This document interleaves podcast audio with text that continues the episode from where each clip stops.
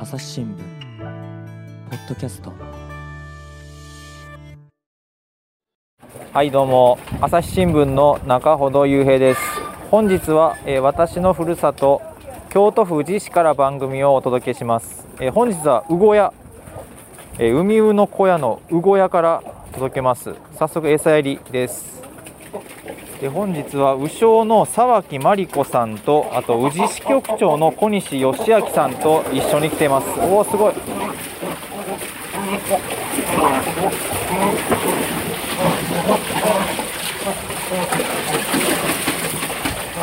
れ何の魚をあげてるんですか？これはハスっていう川魚です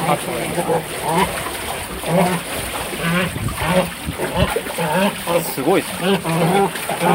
すごいですね今の時期はあのたっぷりと魚を餌をあげています。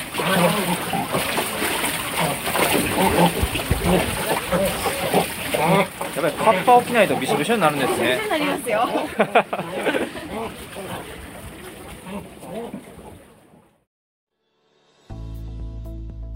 はい、えー朝日新聞の中ほど雄平です、えーここからはですね宇治市観光センターから番組をお届けします、えー引き続き鵜匠の沢木真理子さん宇治市局長の小西義明さんに、えーと一緒に届けたいと思いますよろしくお願いしますよろしくお願いします。よろしくお願いします。はい、お願いします。えっと、今日はですね、あの、21年ぶりに国内で復活した、で、今ではその、宇治市でしか見られない、花地鵜飼にをテーマに、あの、番組を届けていきたいと思うんですが、あの、そもそもですね、この鵜飼って何なんでしょうかっていうところなんですが、あの、私はちょっと、宇治市の出身なんで、鵜飼と聞いたら、あの、かがり火を焚いてですね、あの、船に鵜匠さんが乗ってっていうイメージがすぐに浮かぶんですが、沢木さんの鵜飼ってどういうものでしょうか？そうですね。あの今、先ほど聞いていただいた、あの、うご屋での、えーうんうたち。あの、はいうという鳥を使って、主に鮎などの魚を取る漁法の一つです。昔から日本では行われてきた漁法の一つで、今ではまあ観光として見ていただくところの方が多いです。うんで、まあこの、鵜を使って、そして夏の夜に、鵜船、鵜飼専用の船の先端にかがり火という火を焚いて、はい。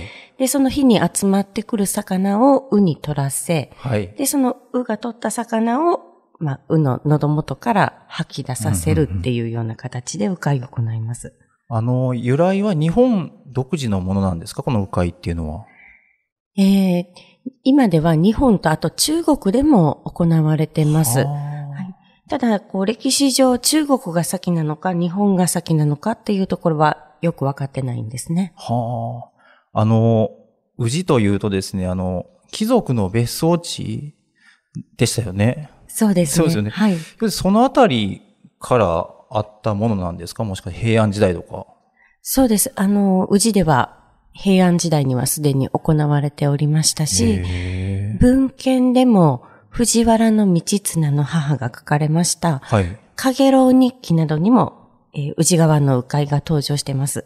はあですから、このあたり、まあ、平安貴族たちの別荘地でもありましたので、ええまあ、その当時の貴族たちも、この宇治川の鵜飼を見て楽しんだんだろうなと思われます。はあ。あの、先ほど、かがり火っていうのがあったんですけど、あの、要するにパチパチパチパチなるやつですよね。あの、はぜる。あ、はぜますね。はぜますよねはい。で、それに、えっと、魚がおびき寄せられるんですか？火に。まあ、明るいところに寄ってくうんるというのと、うんあと、まあ、鵜飼を夜にするのは、魚の動きが夜の方が、まあ、おとなしいので、うん鵜が取りやすいっていうふうにも言われてますね。はあ。で、あの、私、宇治出身で、あの、ちっちゃい時にその遊歩道というんですか、そばの道すがら、あの、親に連れて行ってもらったり見た記憶がなんとなくあるんですけど、あの、小西さんはその夜の鵜飼を見られたんですよね。そうですね。それははい取材で。はい取材ではい。あの、やっぱり貴族の方々 楽しむような感じの雰囲気っていう感じですか？うんその、まあ、雅というか有限な感じはしましたし、んあと、私はその岐阜とか他の有名なところは知らないんですけど、うんその見たことないんですけど、宇治の鵜飼の場合は宇治側の割と狭いところでなさるので、すごくう、う船、鵜匠さんが乗っている船と観覧の船とが近くて、うんうん。すごく迫力と言いますか、松明の厚さまで感じてくれるところ、感じられました。あ、すごい。じゃあもう間近で見られて、すごいいいということですよね。そうです。多うん分、それは他の国内よりも近いんじゃないですかね、佐々木さん。そうですね。あのーまあ、川が今現在やってるところが、まあ、宇治川の支流、河川の方ですので、川幅が狭いっていうところもありまして、まあ逆にまあそれならば近づいて、迫力のある鵜飼を見てもらおうというところで、まあそれが宇治の特徴でもありますし、あのなんていうんですかね、その写真で伝えられないのがなかなかもどかしいんですけど、すごい宇治川って綺麗で、あの景色がすごい良くて、あの上流の方から流れてくると、その遠野島中洲みたいな島があって、そこから支流に入るんですけど、その、詳しいです。そうですよね。で、そこの流れが、流れが本当に穏やかなところで、だからやれるんですかね？そうです。うんあのーまあ本流の方はかなりそうですよね。流れの速い、うんまあうん宇治川なんですけれども、うん支流で鵜飼をやってますと穏やかですから、うんうんまあだからこそまあ近くまでうん客船と鵜舟が寄ることができるんですね。うんで、今あの、産船、産船という表現がありましたけど、その、船に乗る鵜匠さん、その、う鳥の鵜の匠って書いて鵜匠さんですけど、その、かっこその、浦島太郎みたいな、この、腰みのをつけて、あの、やられてますけど、ん。あの格好はなんかその、意味があるんですか？そうです。あの、鵜飼の、えーまあ、昔からの装束なんですけれども、うんうん今おっしゃったようにまさに浦島太郎、昔の漁師さんの服装でもあるんですね。で、まあ、腰美濃は、まあ、いわゆる雨がっぱのような水よけの役割をしますし、頭には風折れえぼしという、まあ、三角形の帽子をかぶるんですけれども、これも、えー、かがり火、火のこう余計ですね、髪の毛とかが燃えないようにするためのものです。これじゃあ結構暑いんじゃないですか？あの、やってると。うんむっちゃ暑いんですよ、実は。暑いそうなんですね。もうあはあの、風向きによっては火の粉がバンバンとこうかかってきますんで、だってさっきあの、小西さん、暑さを感じるというようなこともおっしゃってましたもんね。あそうですそれは、あの、船の客船の方からでも暑さを感じる。そうですよね。はいそれの本当に間近にいたら、それは暑いですよね。暑いですね。はい。で、あの、さっきあの、鵜が、あの、飲み込んだ魚、その、そういう漁業ということなんですけど、実際にそういう漁業が昔やられてたんですか？はい、あのー昔からある、えー、鵜飼の、鵜飼漁法はもう昔からありますし、かつてはもう日本中至るところでされてたとも言われてます。で、あの、私、この収録に際して、あ当たり前の話なんですけど、鵜呑みとかっていうのも、ここから来てるんですよね。そうです。あとあの、うがいとかもそうですね。うがいもなんですか？うがいはどどういうこと？え、うがいはどういうことですか？うのみは、その当然その、わかるんですけど、うがいも、うの、そういう、こう、ガラガラとして、こう吐き出すっていうので、ああ、ガラガラっていうのはは、魚が入ってってこと？はい、ううがい、うがいも、あそういうふうに言われてますし、はい。あとあの、うなぎとかも、うなぎも？はい。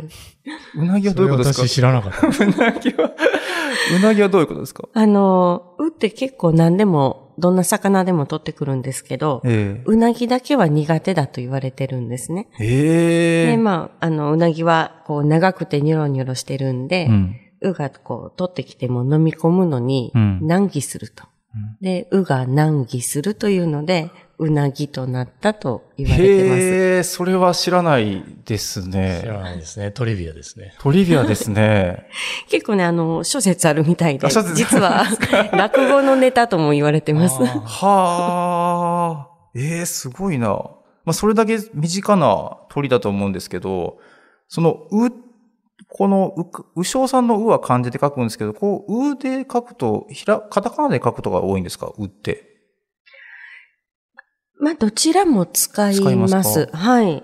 で、この、まあ、その言葉とかでは身近な鳥だとは思うんですけど、皆さん、うーって聞いてパッと浮かぶ感じでもないのかなっていう気もしまして、なんかなんとなく私、あの、絶滅した堂々鳥みたいな、なんていうか、面白い感じ。なんか愛嬌があるというか、そういう感じの鳥かなと思ったんですけど、そのどういう鳥になるんですかね、うーっていうのは。そうですね。あの、私たち、まあ、あの、日々接してると、うん。あの、すごくこう、愛嬌があるというか、こう、表情豊かで、うん。やっぱり鳥にも感情とかもあるのかなっていうふうにも思うんですけれども、はまあそもそもうっていうのは、が、まあどうして迂回に使われるようになったかっていう一番の特徴なんですけど、はい。こう喉元が伸び縮みする袋のようになってるんですね。はい。ですから喉にたくさんの魚を貯めておくことができるんです。はい。で、迂回の時には、このうの首の付け根のところを紐でくくっておきます。うん。で、そうすることで、うは取った魚が喉元までしか入らなくなるんですね。はい。でそれをうしょうが吐かせるというので、まあ、あの、きっとこのう、だからこの迂回量っていうのができるんだろうなと思います。うー自身は結構苦しい。う、鵜呑みできないってこと？そうなんですよ。苦あありがとうございます。コリーさんうまいこと言ってくれはって。苦しい、苦しそうですよね。ういや、ですので、その、沢木さんがご説明いただけると思うんですけど、その、ちょっとは鵜呑みさせてっていうことがあるんですよね。そうです。ちょっとは飲みさせて。あの、ストレス溜まるじゃないですか。そうですよ。だって全部吐き出させられたら、要するにやる気なくすじゃないですか。全部胃に入らずに、この喉で止められちゃうんですよね。え、なので、あの、今、小西さんおっしゃったみたいに、小さい魚はお腹まで入るようにしてあげて、で、大きい魚は止ま、喉で止まるように、このくくり加減っていうのを調整するんですよ。えっと、それはくくりかけでできるんですか？そういうことが。そうです。ただまあ、あの、私たちもたまに失敗をするというか、あ、ちょっと緩すぎたなとか、はい。取ってきた魚が全部食べられてしまったとか、ああ、そういうこともたまにありま。す。まあ、胃に入っちゃったらもう当然出てこなくなるってことですよね。そうですね。もうお腹まで入っちゃうと無理なので。はあ。え、その、ウー自身の身になると結構ストレスじゃないですかね。いや、あのー最、終わった後に、はいまあ、ちゃんとこう、取った以上に、あ、魚をもらってますんで。ああ、その、イルカショーとかと同じように、なんかやったらちゃんとあげるようになってるんですね。まあそうですね。迂回が終わった後うんうん、一日一回の、うんうん。まあ、食事タイムが待ってますんで、うんうん。ただ、賢い鳥ですから、迂回シーズン、それをずっと毎日やってますと、うん。だんだんこう、迂回の時に魚取らなくても、うん後でもらえるっていうのを覚えてしまって、はあ。サボるとかいうのも出てきたりしますね。なんか人間らしいですね。うんそうなんですサボる、サボるもいるわけでです。すよね。そう、うん、面白いな。その、うなんですけど、これ日本、日本の鳥なんですか？すいません。え、あのー国内では4種類のウがうん生息していて見ることができますし、はい。この宇治川では野生のカバウが、はいえ。ー年間通して見ることができます。えー、宇治川にいるんですか？はい、あの、野生のカワウなどは宇治川とかあと、この上流琵琶湖とかでも結構見ることができます。うんうんうん。ただ、迂回に使ってる海ウは、うん渡り鳥で、うんうん秋に、まあ、シベリアとか北の方から南下してきては、あで、また春に北上していく鳥ですね。あ、渡り鳥なんですね。はい。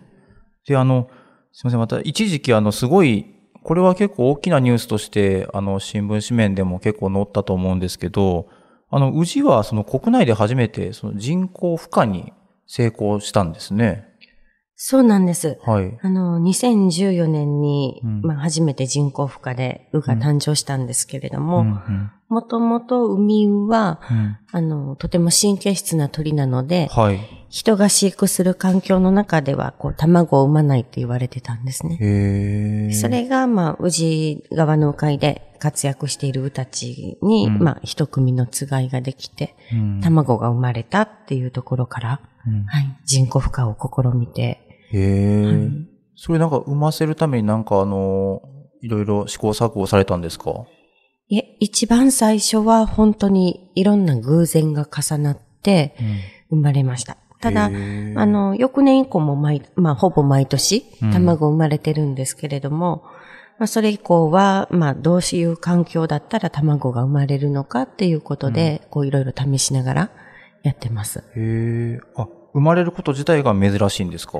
産むこと自体。そうですね。あのー卵を生まれ、た、卵が生まれてること自体もここだけですね、今。へー今、今も。はい。へえ。で、小西さんはその取材にその時から携わってはるんですか？2014年は、あの、携わってないですけど、はいはいあの、今年も生まれたのは、あの、卵が割れる負荷のところなんかは取材させていただきました。ええ、実際見られたんですか？はい。へえ。あの、割れる瞬間は、あの、見てないんですけど、うんその、生まれたてはい。生まれたての、はい。まだあの、毛も生えていないようなのは、見ましたへえ。ウッディって言うんですね。そうです。はい。今年生まれる瞬間、確か小西さん、あの、明け方ぐらいだったんですけれども、ね駆けつけてくださって、1時間ぐらい前に生まれて、私 6, 6時40分ぐらいに来たんですけど、朝の。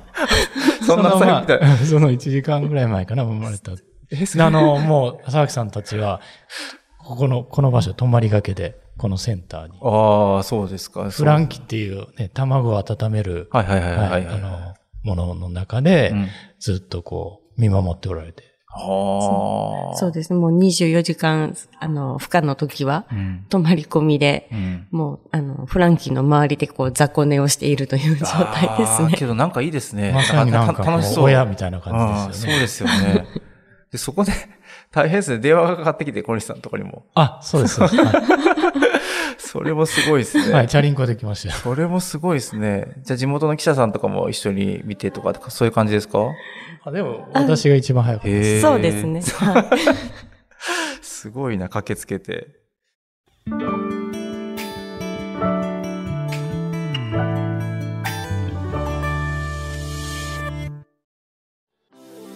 今日のポッドキャスト気になるテーマだったけどネットで調べるにはどうすればいいのかな？知りたいニュースをサクッと調べるなら朝日新聞デジタルで検索。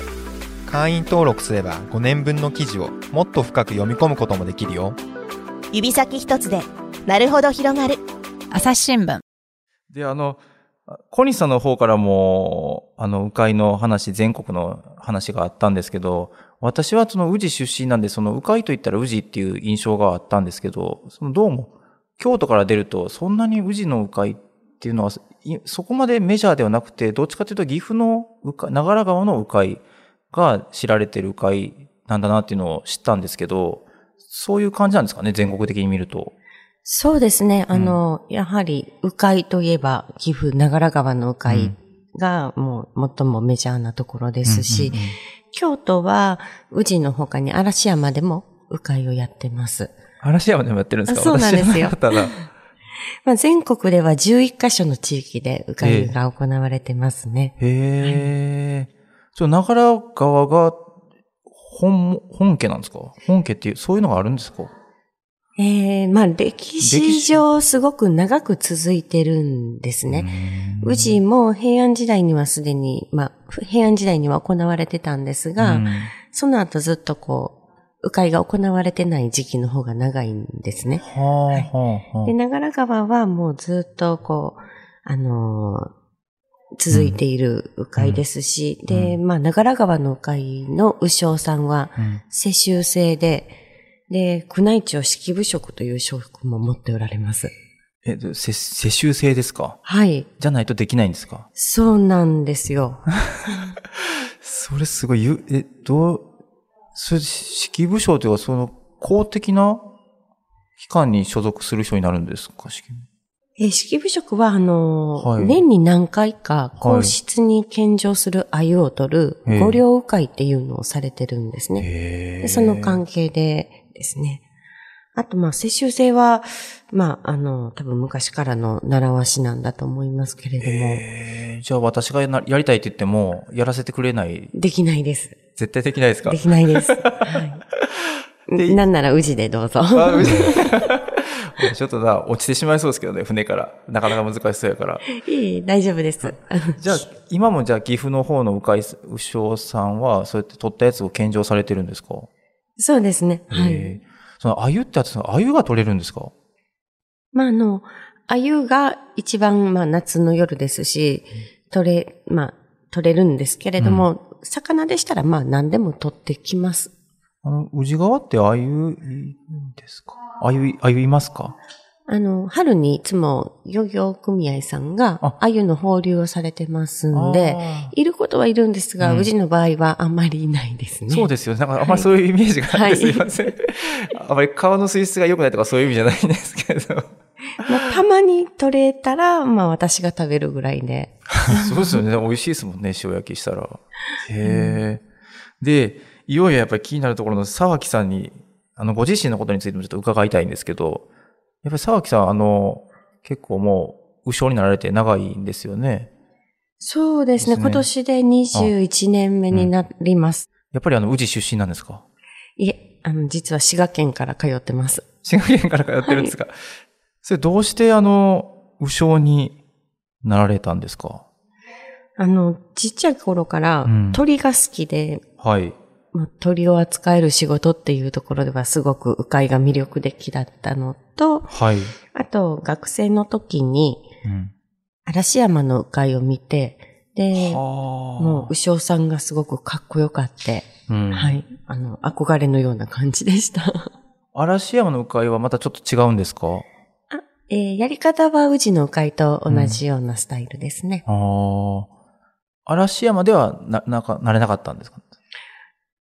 あの、慣れなかったというか、まあ、たまたま宇治で鵜飼の牛をさせてほしいということで、飛び込みでお願いしたら受け入れてくださったんで。そう、飛び込み、そう、飛び込みで行って、あの、ならせてもらえるというか、受け入れてもらえるもんなんですかね？もう、あの、たまたま運が良かったのかもしれないですけれども、あとは、あの、ねはいあの、まあ、年配の男性ばかりのところでしたんで、ああ、その、はい。20年前、21年前ですか、まあ、はい今もそうですけれども、はい。まあまあ、うん続かないんじゃないかなって思われてたんじゃないですかね。それは厳しい、厳しいということですかね。そうですね。うんまあまあ、やっても、やってもいい、やりたいって言うんだったら、やらしてやればいいんじゃないか、でも続かないだろうけど、みたいな感じで、こうんう、受け入れてくださったんじゃないかなとは思いますがう。んその、迂回を見てかっこいいと思われたってことなんですけど、どういうところが特に惹かれたんですかね、そんなに。あの、こう、羽を自在にこう、操ってる牛尾の姿っていうのがすごくかっこいいなとうん思いました。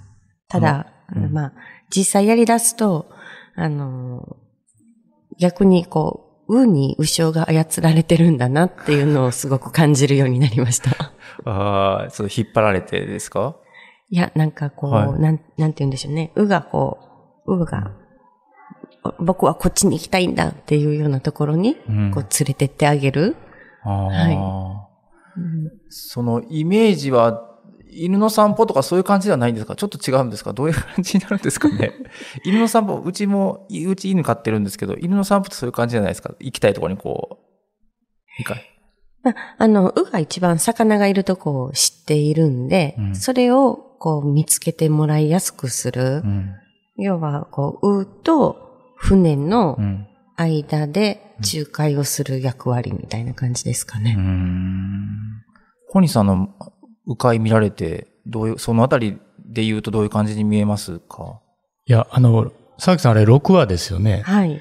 一度に、あの、一人の武将さんが6話のものを綱でやっているので、もうそれ自体がすごいなって、そう、こんがらがっちゃうじゃないですか、すよね通でしたら。はい。それも思いますしう、ん。その、え船に引き上げるタイミングを、うん。そういうのも含めて、まさにその匠の技っていうか、うんその見てる、見てるのとそのやるのとではものすごくこう難しさの開きがあるなっていうのは思いますね。ああ、そうですよね。あの、一一話だけじゃないんで。そうですよねい一度に6話を操っているので、うんあの、紐、紐ですか？ついてるのは。そうです。あの、追い綱というふうに言われてます綱が。絡まりますね。そうなんです。あの、ウ1羽に1本の綱がついてますから、はい。6本の綱をこう片手で持ってるんですけれども、やはりこう、ウが動くたびに絡まっていくんで、それをこう、ほどきながらほどきながら、迂回をしていくんで、結構そこはやっぱり大変ですね。もう聞くだけで大変で、で、さっきの、さっきのその、鵜呑みの話ですよね。その、ちっちゃいのは入れてあげるとかっていう話があったんですけど、はい。それ、6話見ながらですよね？そうです。それを、要するに一匹一匹見ながらやっていくわけですもんね、当然。そうですね。ああ。あの、こう、取る瞬間を見てたりとか、あと、喉の膨らみ。はい、一話一話見ながらですよね。ああ、なんかもう聞くだけで大変やなって感じはするんですけど。で、お客さんの前でその魚を、から魚を吐かせるところも一つのその、ハイライトって言いますか。そうか。はい。もちろんその、魚を取るところの、あの、手綱さばきもそうなんですけど、え船に、武将さんが魚を引き上げえて、え吐かせますよっていうふうにこう、武将さんが、えうん。あの、お客さんにこう、パフォーマンスを見せるっていうところも、あの近くに船がいるのあ。で、そうですよね。はい。今、あの、宇治には、牛尾さん何人いらっしゃるんですか？3名おりまして、あ三人なんですねはい。で、私ともう一人後輩の女性の牛将。はい。で、私たちのお師匠さんにあたる、えー男性の松坂牛将。のこの3人ですね。あじゃあその松坂さんに皆さん教えてもらって。そうです。はい。もう本当に、この、当たり前ですけど、なんかこう、紙があってマニュアルがあるわけじゃないですよね。いや、それね、あったらよかったんですけれども、なはいなかったんで結構大変です。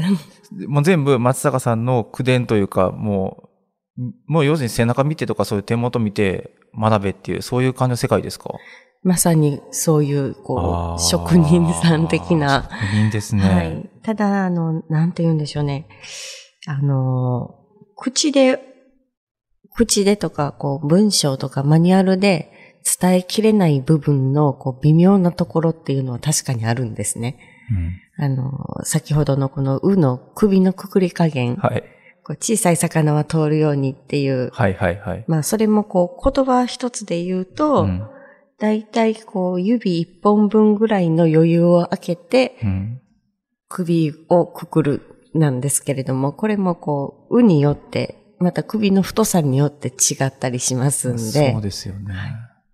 なんいくつかこう経験をしながら、失敗をしながら、身につけていくのかなと。はあ、その職人の世界だと思うんですけど、その、ずっとその、それをやるわけですか、牛尾さんは。それが仕事なんですか？あの、会話夏の間しかええ開催してませんので、まあ夏の間のその開催時期の会と、あと日々のうの世話なんですが、うん。どうしてもこれだけでうんうん。は仕事として成り立っていかないですんで、うん。まあ、あの、私の場合は観光協会の職員と、そして、まあ、副業で鵜飼をやってます。ああ、じゃあ観光職員、観光協会の職員さん兼牛尾さんっていう感じですか？そうです。はい。で、まあ、あ、の、後輩のもう一人の江崎右将、女性の右将も、うん、宇治市内の大学職員。をしながら、鵜飼をやってますね。へえ。で、その後輩さんも、やっぱさ、あの、鳥が好きで、彼女は鵜飼が好きで入ってきました。うまさしく宇治、宇治の鵜飼ですか？宇治の鵜飼が。えー彼女はあの、もともと岐阜の出身で、お、まさしく。もう長、長良川の鵜飼の、はいもうすぐ近くに住んでおられたんですね。うん。で、まあ、な、なんでしょうね。岐阜市民ってすっごいこう、鵜飼が大好きで、うん牛尾さんってちょっと、もう雲の上の存在みたいな感じらしいんです。彼女曰くは。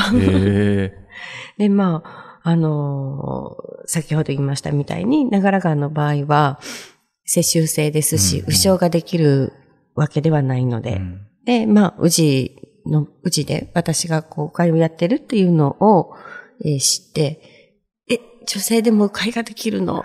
じゃあ私もやりたいっていう感じで来られました。へえ。え、長良川の方は一応門叩いたんですかね？いえいえ、多分あの、もう。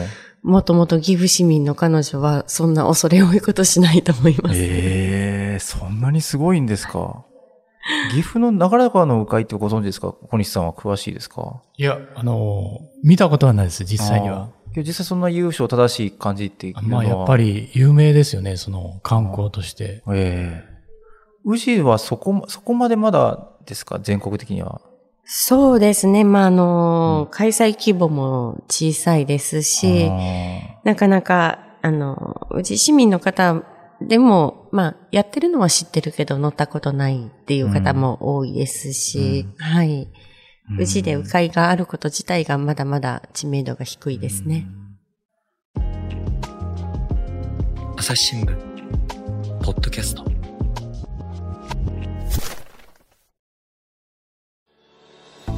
話は続きますが、続きは次回お送りします。はい、えー本日は、えー、鵜飼や、えー花地鵜飼について、鵜匠の沢木真理子さんと、宇治支局長の小西よき義明さんに話を伺いました。えーお二人ともありがとうございました。ありがとうございました。ありがとうございました。えー沢木さん、あの、リスナーの皆さんに、えーお知らせしたいこと、何かありますでしょうか？そうですね。あのー花中会、また来年の春、そして秋と開催いたしますので、えーまあ、花中会プラス、まあ、宇治の観光、えーこの放送とともに興味持っていただけたら、えーぜひ見に来ていただけたらと思います。はい、えー最後まで聞いてくださりありがとうございます朝日新聞ポッドキャストは皆さんの支えによって続けられていますいただいたご意見ご感想はすべて目を通していますので概要欄に貼り付けた投稿フォームなどからお寄せくださいあとですねメルマガを発行したりツイッターのコミュニティでリスナーさんとの交流を図ったりもしていますいずれも概要欄を見ていただければと思います朝日新聞ポッドキャスト朝日新聞の中ほど雄平がお送りしましたほなまた会いましょう。ごきげんよう。